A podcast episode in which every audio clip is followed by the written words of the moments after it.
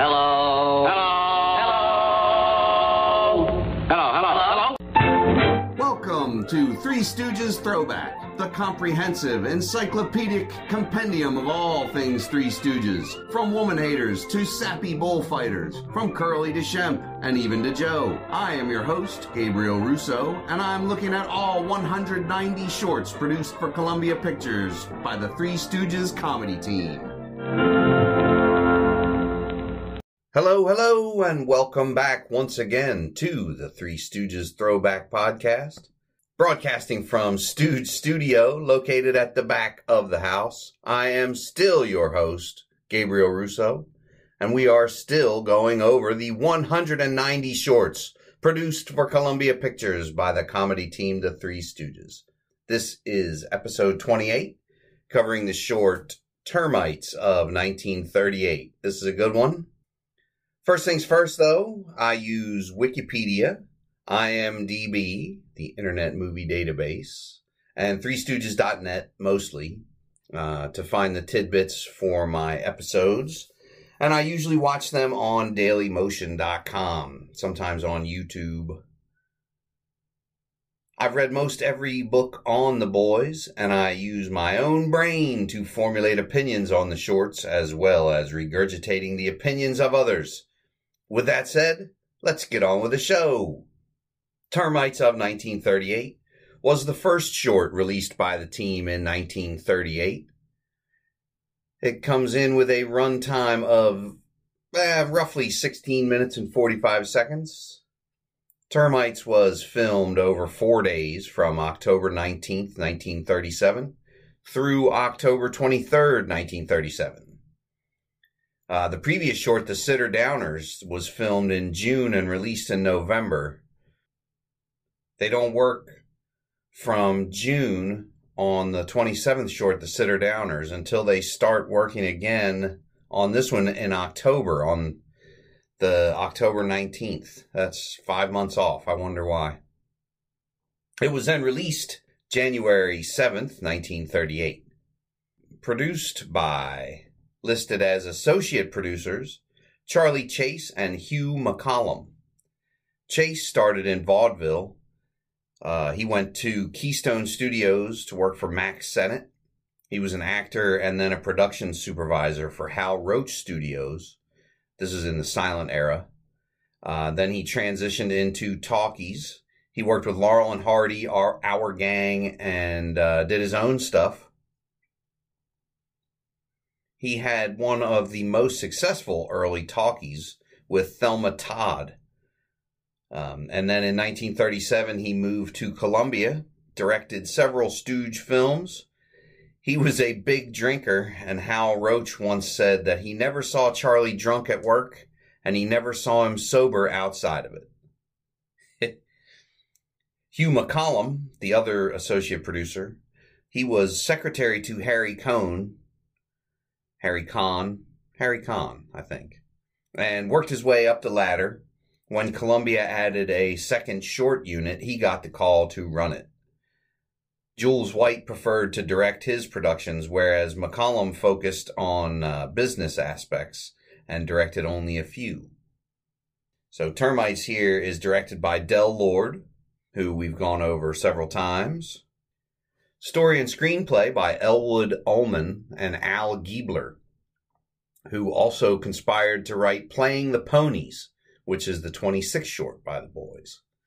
Ullman wrote humorous stories for magazines until breaking into writing shorts, and he wrote the funny lines included in Three Stooges bubblegum cards in the 50s.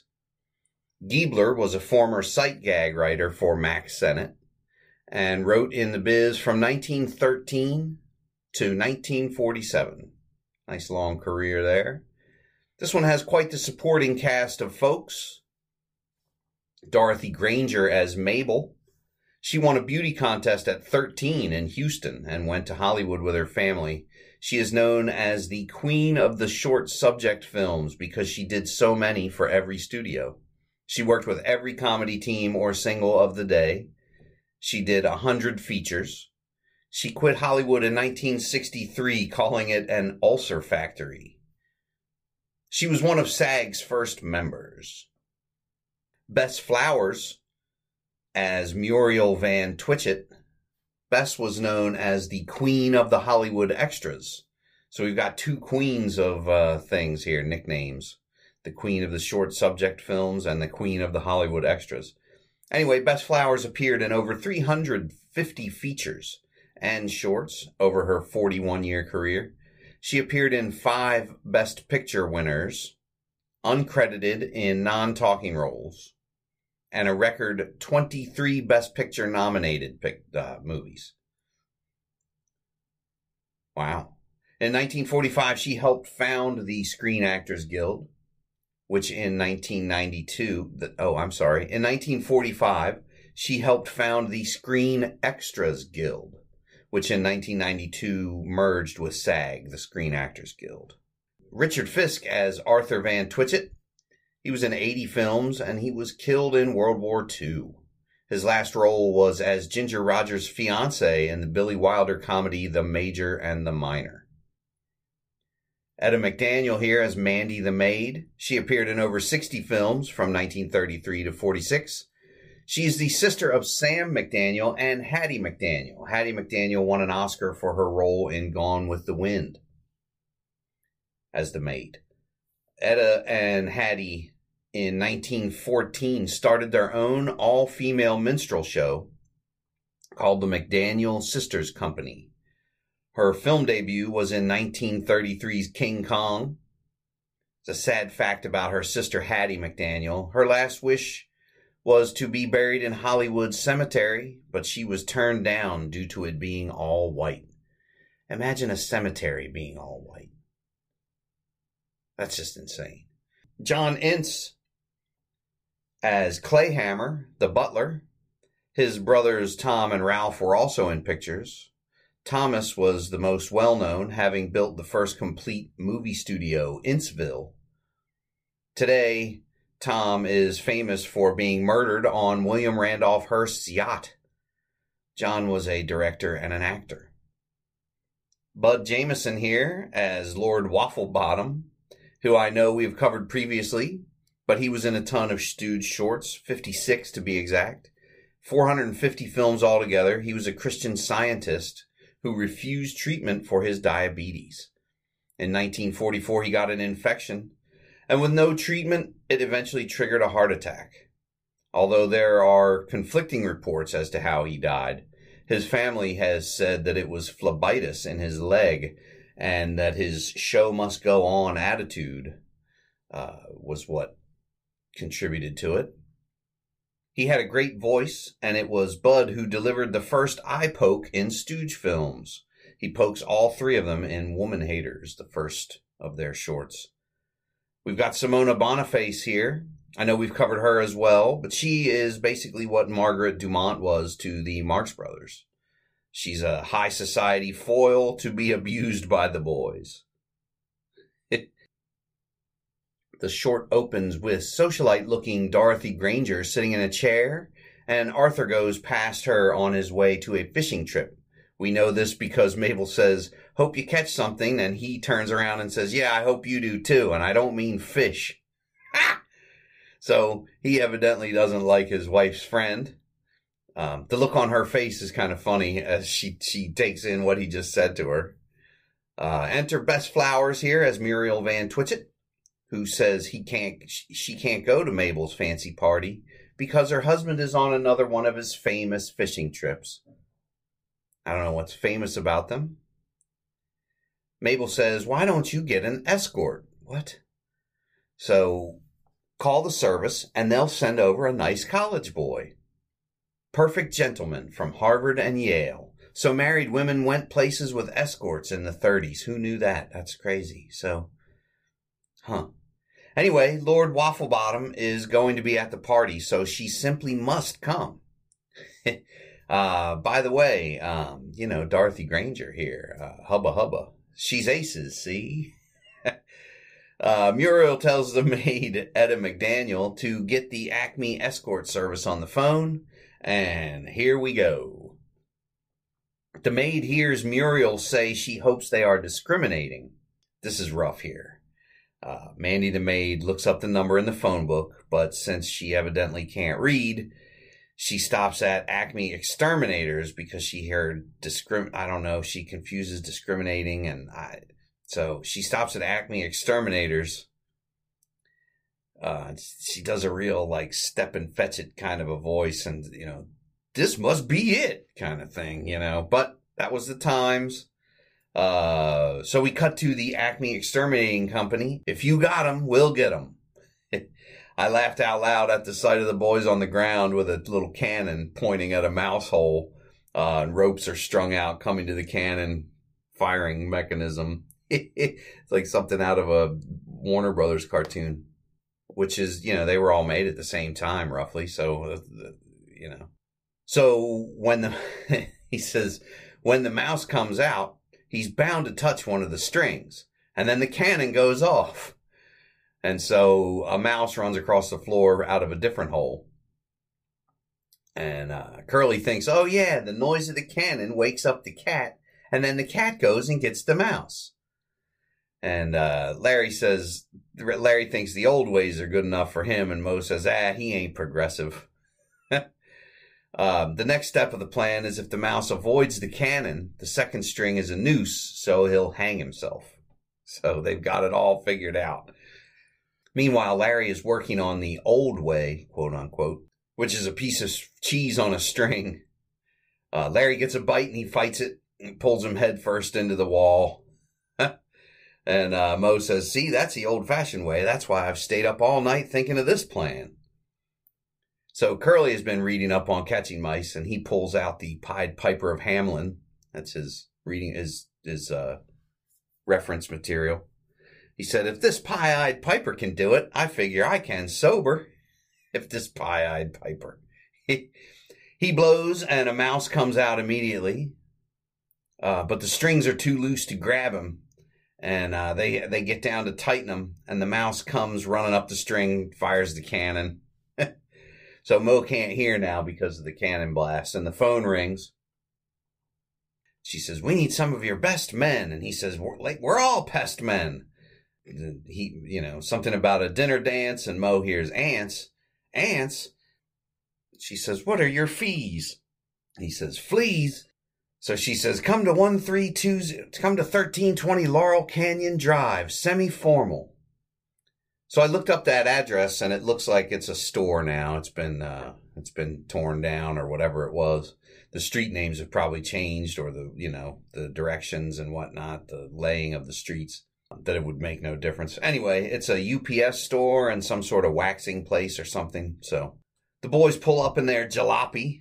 they hit the car in front that has just dropped off Muriel Van Twitchett, and she looks around worried rightfully so. they have one of those auga horns. It's great. Uh, the car has a bunch of crazy mottos written on it. So the butler tells him to get this disgraceful car out of here. And Moe is funny when he talks to him. He's uh, he's so disdainful of people. Keep your shirt on, big boy. We were sent for. Muriel vouches for him because she's standing right there, and uh, Moe ashes his cigar on Clayhammer's shoulder.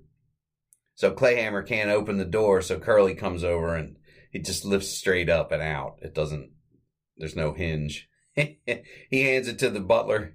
He says, Hold this sledgehammer. It's a funny little bit. So we're inside the swanky party now as the boys are introduced. Howard, Fine, and Howard. At your service day and night. We do the job. We do it right. Acme. so the guests all think that that's their like college yell, college cheer, and Bud Jamison as Lord Wafflebottom, he's impressed with them and he wants to do as the Americans do. So he says, That is ripping. Oh my, that is ripping. The boys look at their butts. Uh, it's a, such little, like a quick little aside when he says that's ripping, and the boys look back at their pants. Dinner is served now, and the boys sit down first. They rush in there, of course. The butler takes Curly's hat and uh, Hurley Curly gets irritated and reaches back to grab the stub of his cigar out of his hat. uh, Moe tells him to put that heater out. The heater, great old slang. Lots of uh, lots of silver on the table, and Larry knows just what to do and starts to steal it, put fill his pockets with all the silverware. Moe stops him. Uh, they they look at all the stuff and they wonder why there are so many implements when all they need is a knife. You know, Moe starts. Moe says, "Start at one end and work your way through. Ready, go." so they're eating soup with the tiny little spoon, and uh, everyone sits down, kind of looking at them like, "What in the world?" And Curly rips his napkin in half for Moe, and uh, Lord Wafflebottom is talking to Mabel. It's his first trip to the States, and he wants to follow our table etiquette, so he decides to do what the boys do since they are the college chaps. And Moe and Curly tuck their napkins into the shirt into their shirts, you know, and so does Lord Wafflebottom. The look on Mabel's face is priceless. She's like worried, like, what is going on? Look. When the boys use the teaspoons for the soup, as does Lord Wafflebottom. Again, she's got this withered look on her face, on Granger, Dorothy Granger's face. Like, oh no, she can't, she's so embarrassed.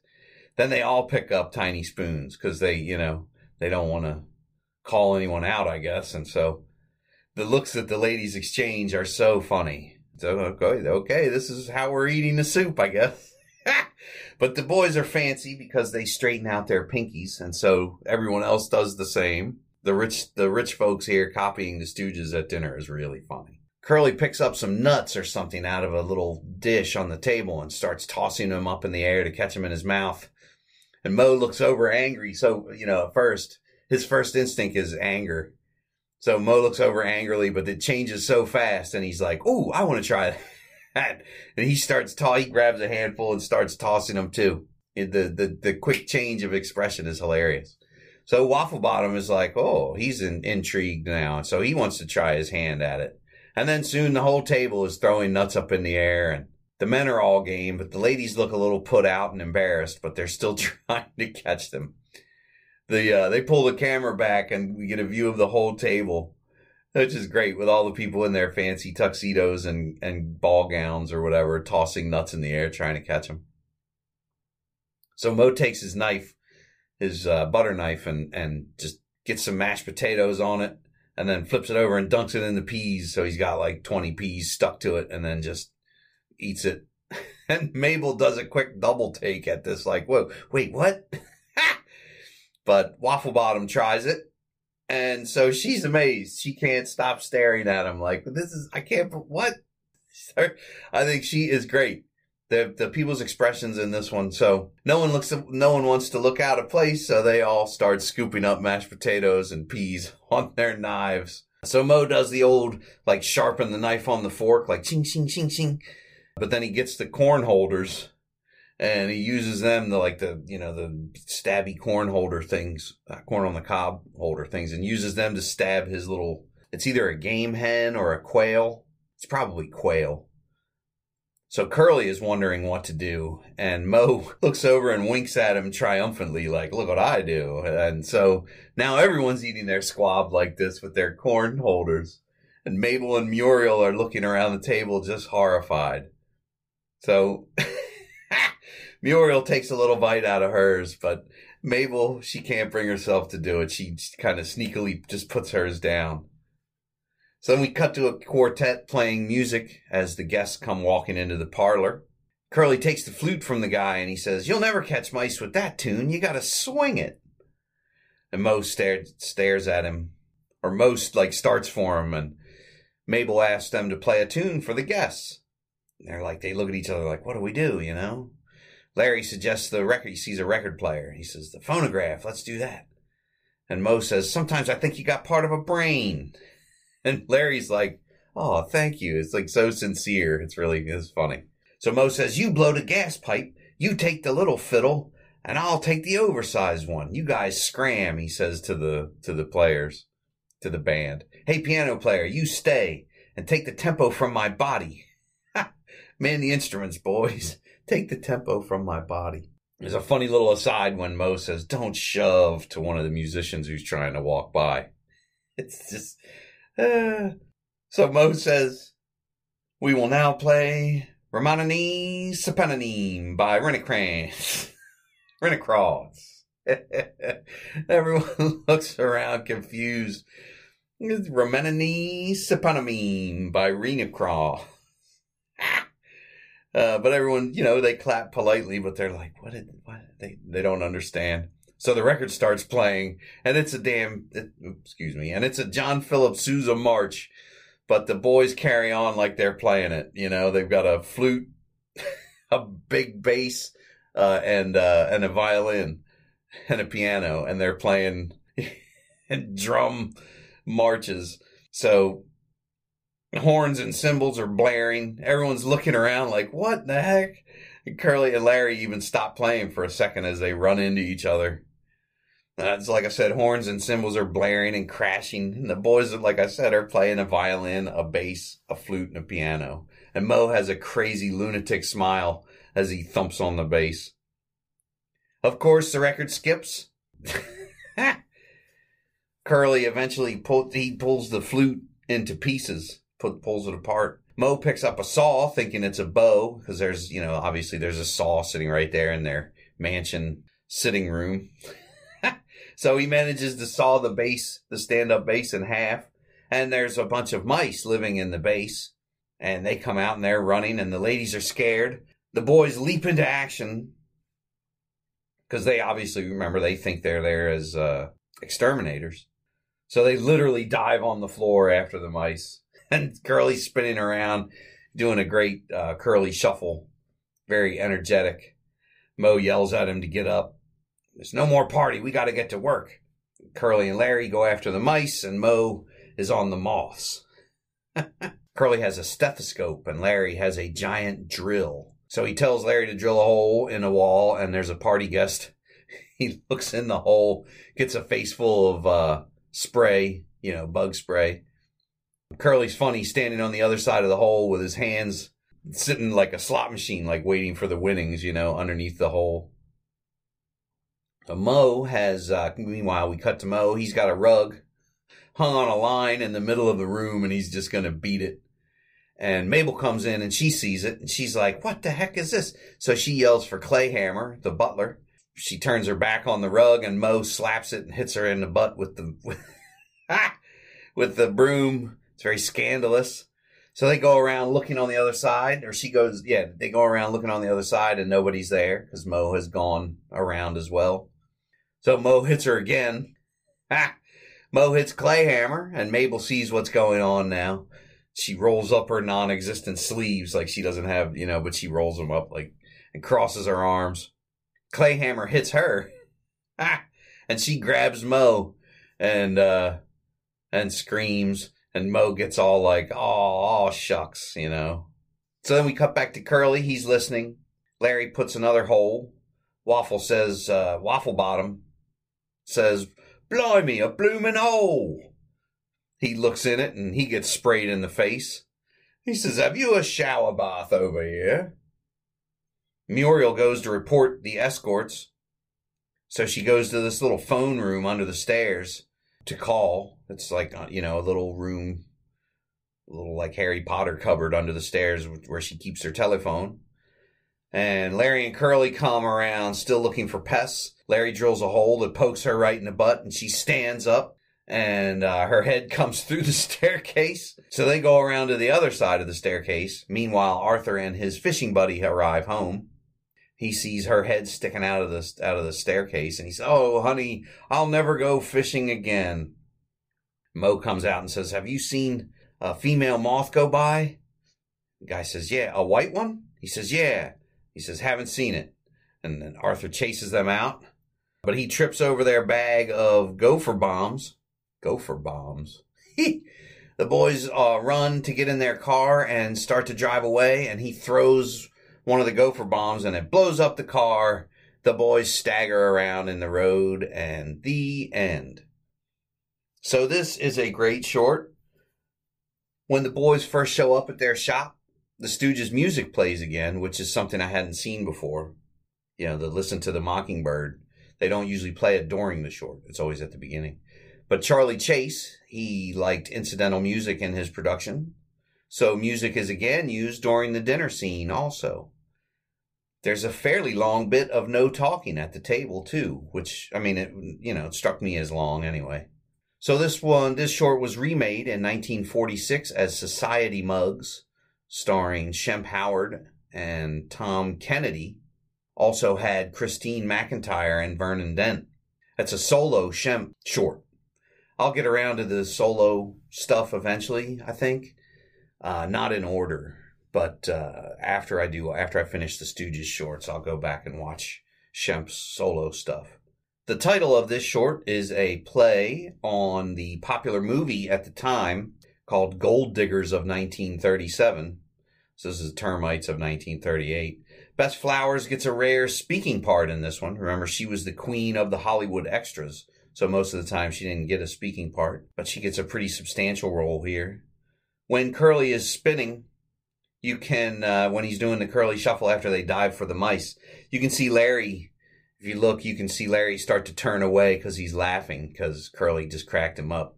That's pretty funny. This one gets an 8.5, 8.95 rather on 3stooges.net. I'm going to go up with that on that and say that this one gets a 9.5. This is a great short.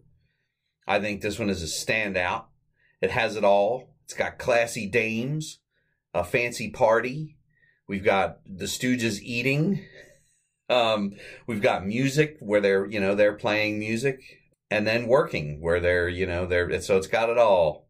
So this one's a great one. So I guess that's it. I think that's going to do it for this episode.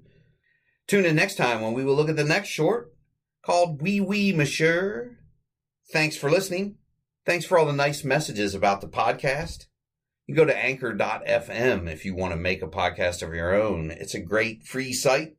Takes a lot of guesswork out of podcasting. Please, if you wouldn't mind, rate and review the show if you like it on whatever, I mean, if you could on Apple, but whatever platform you listen to it on, that'd be great. Um, apparently, it really helps. Shutting down the Hollywood profiles of yesteryear on the Podomatic website, which had been up for several years and had, you know, a lot of followers, but it got expensive. So I shut that down when I found anchor.fm and re getting, I don't know if that's a word, reclaiming all those followers from pre, from, you know, previously when I changed the feed and blah, blah, blah. Uh, you know, so but thanks for, like I said, thanks for listening to people that do find it. But apparently, it helps to spread the word if you are uh, if you rate and review the show. If you don't like it, please just leave it alone. You don't have to rate it badly. You know, you can send me an email and tell me how bad I do, but I'd rather you didn't. Uh, but anyway, I have been your host and chief knucklehead, Gabe Russo, broadcasting from Stooge Studios at the back of the house. See you next time. Bye.